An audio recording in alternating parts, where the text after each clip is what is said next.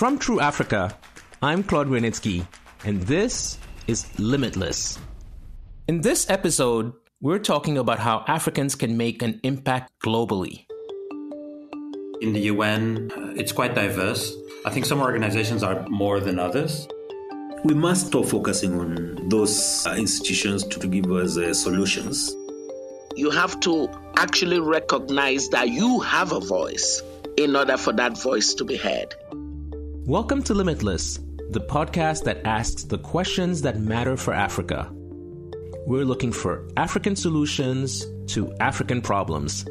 In each episode, we're asking three guests one question that matters to Africans.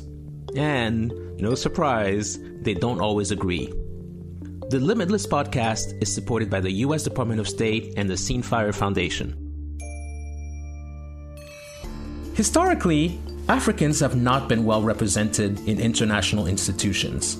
This is a problem. These organizations are key to tackling things like climate change and COVID 19. But with a Nigerian leading the World Trade Organization and an Ethiopian heading the World Health Organization, that could be changing.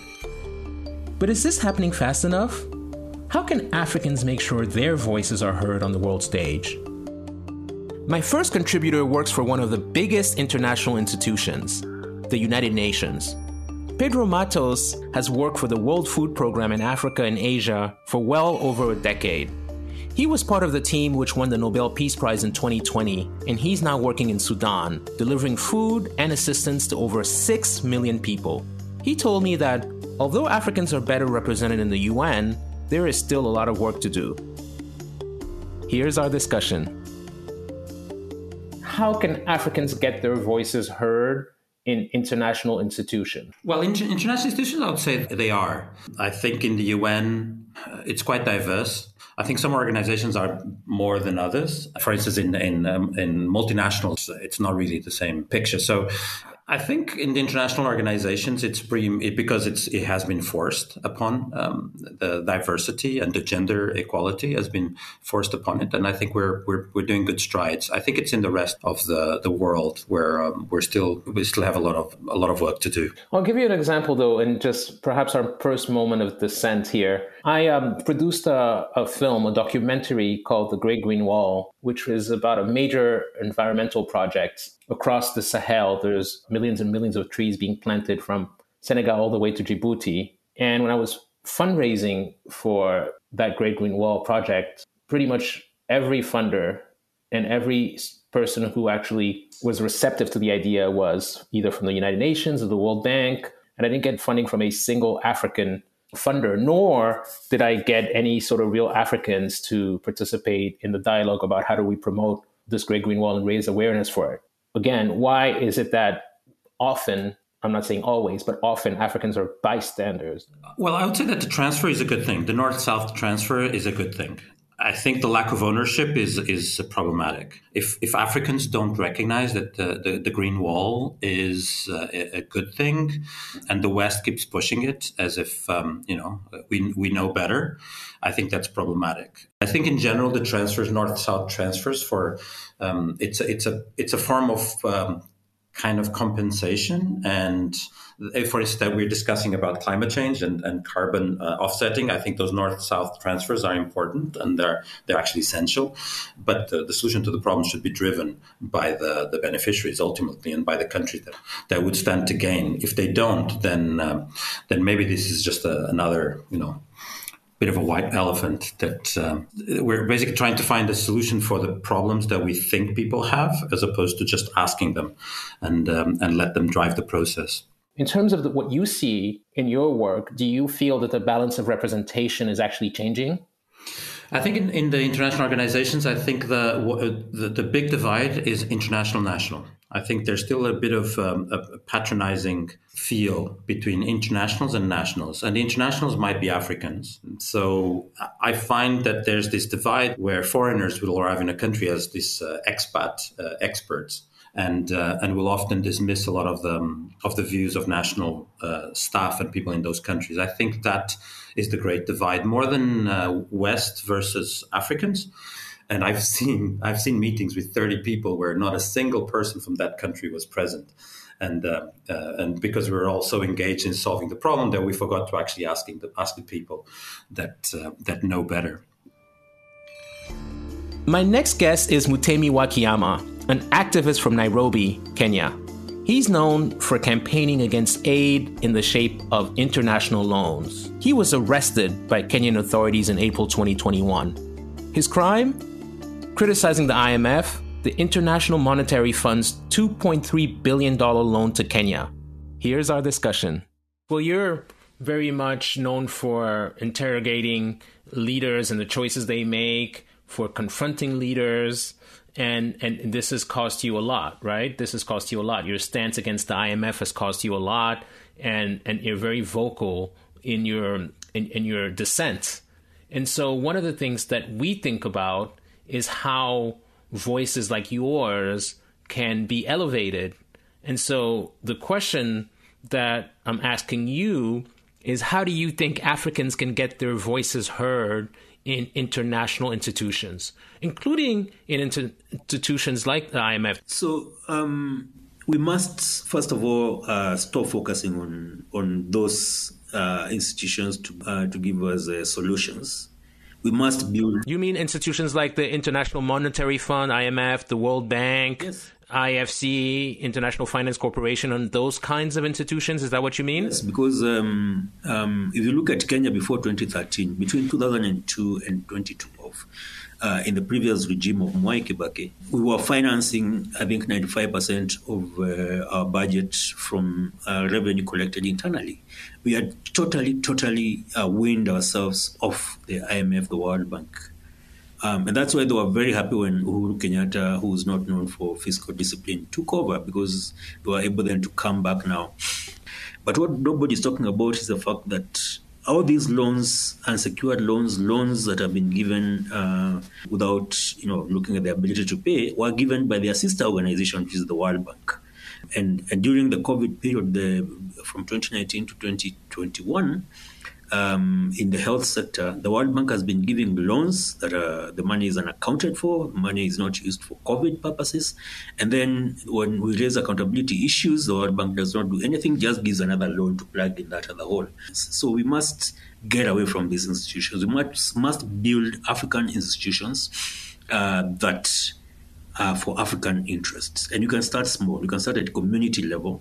One of the other things we have to, to think through, Claude, is um, is really thinking the state, uh, because this state that has failed, uh, the colonial, the, the African colonial state, can we rethink governance as Africans? Can we look at our traditional systems that used to work and see what we can adopt for today? I think that's the way forward. We must have we must be have the imagination to imagine a different uh, governance system for Africa. Today, there's quite a few Africans who are winning top jobs at international institutions. Could we perhaps not argue that having those Africans at the table might actually be a good way for Africans to look out for the African continent and African possibilities? Um, as much as I celebrate all those Africans who've, uh, who've been able to, you know, to occupy those positions, unfortunately, they lead institutions that have different boards, um, have different, and, and, the boards are very influential. So, as much as um, our, fellow Africans are heading these institutions, we know that they're just figureheads and decisions are made elsewhere. So, we must build our own institutions. We must build our own banks. We must build our own markets. We must build our own private companies uh, that push the push the African agenda. But what about the Africans who are trying to change these international institutions from the inside? Dr. Oby Ezekwesili is very familiar with the corridors of power. She's a Harvard University graduate and a former education minister in the Nigerian government. She was also vice president of the World Bank for the Africa region. I asked her how Africans can get their voices heard in these large international institutions.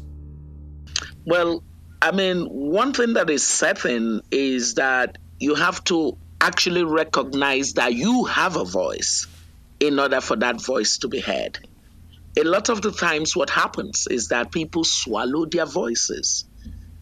The use of voice can be costly. Sometimes, because of the cost of the use of voice, people choose not to use it.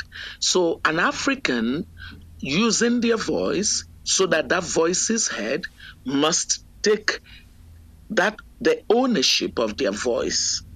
They must not only take ownership of their voice, but their voice must not be mere noise. Their voice must be anchored on very strong knowledge of what it is communicating and very prepared to put action to that voice.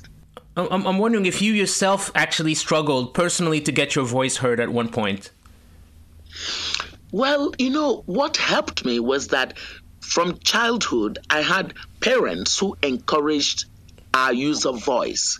So our opinion was important. I mean, you should see at home we would have to debate and would actually take on the debate with our parents, with our mom, with our dad. And so the dining room table was a place of debate.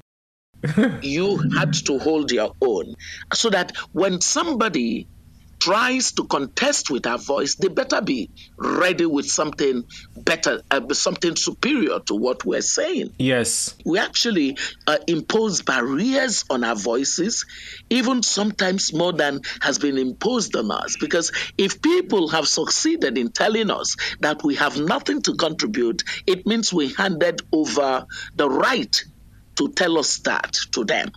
Well, in the barriers that you mentioned, you have two barriers, right? In your case, uh, uh, as an African uh, working in, in, in, in major institutions such as the World Bank, and also as a woman.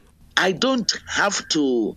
I don't have to waste my time trying to pander to the to the demands and the dictates of people who are so ignorant they have decided that either because I'm a woman or because I'm an African I cannot possibly have a voice. I, I, you know, a lot of the times, what what what worries people is that they they give too much power to those who want to impose barriers on you.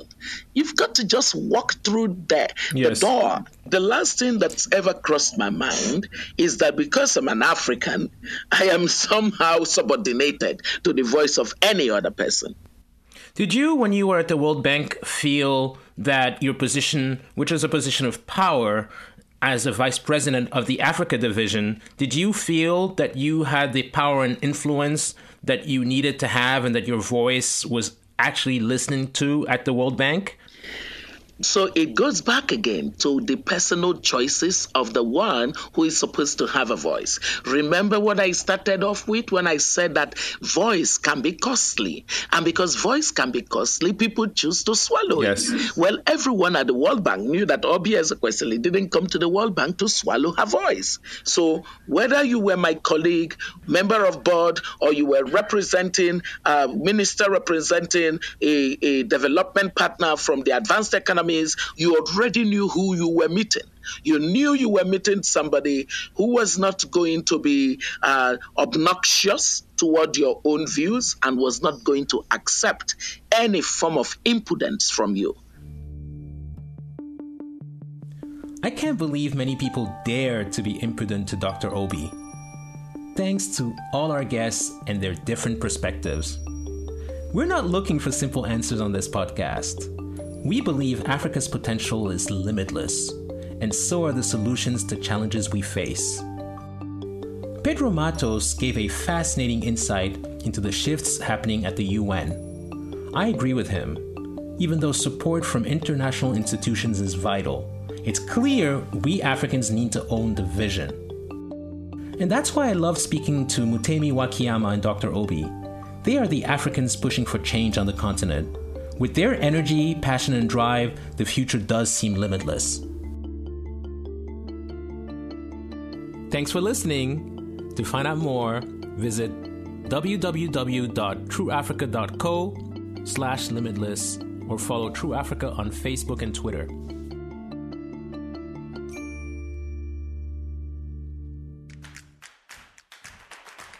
You've been listening to Limitless. I'm Claude Grunitzky. The Limitless Podcast is a production of True Africa.